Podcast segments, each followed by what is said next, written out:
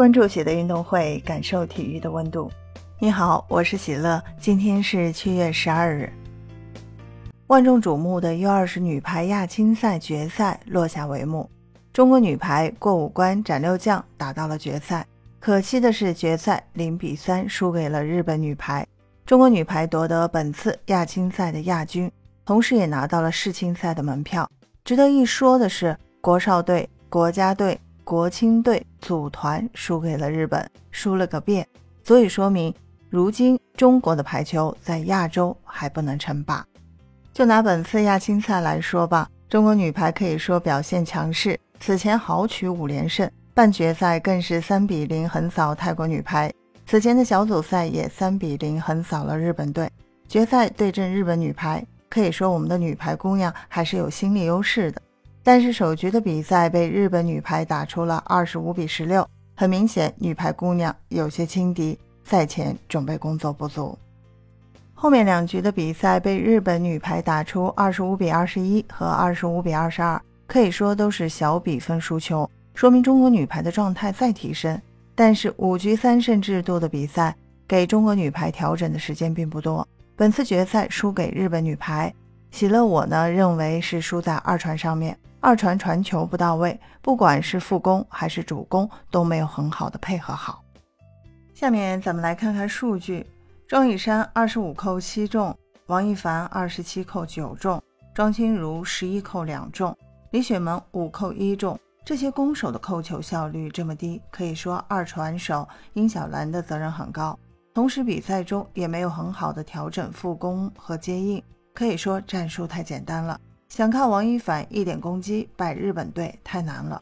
现如今的王一凡还需要成长。同时，本次比赛输球，教练匡奇责任很重大。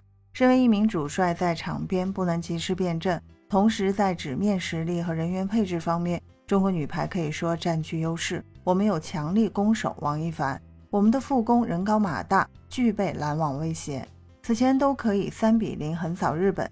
决赛却零比三输球，同时中国女排输球之后，主帅匡奇也被日本女排摆布。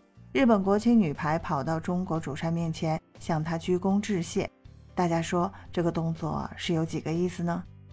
郎平曾经说过，打日本队我根本不需要动员，姑娘们知道该怎么打。不得不说，曾经郎平带队的时候，中国女排在亚洲区域可以说是无敌的存在。尤其是对阵日本女排，郎平带队真的是赢多输少。女排精神在郎平的球队中体现的淋漓尽。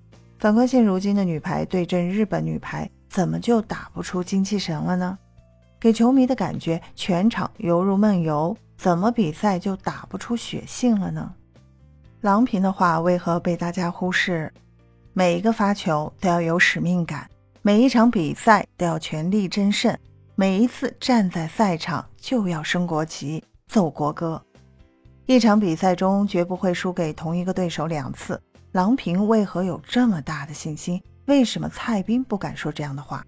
正所谓强将手下无弱兵，郎平球员时期被称为铁榔头，带领中国女排拿到了很不错的成绩。那时郎平的名声已经享誉海内外。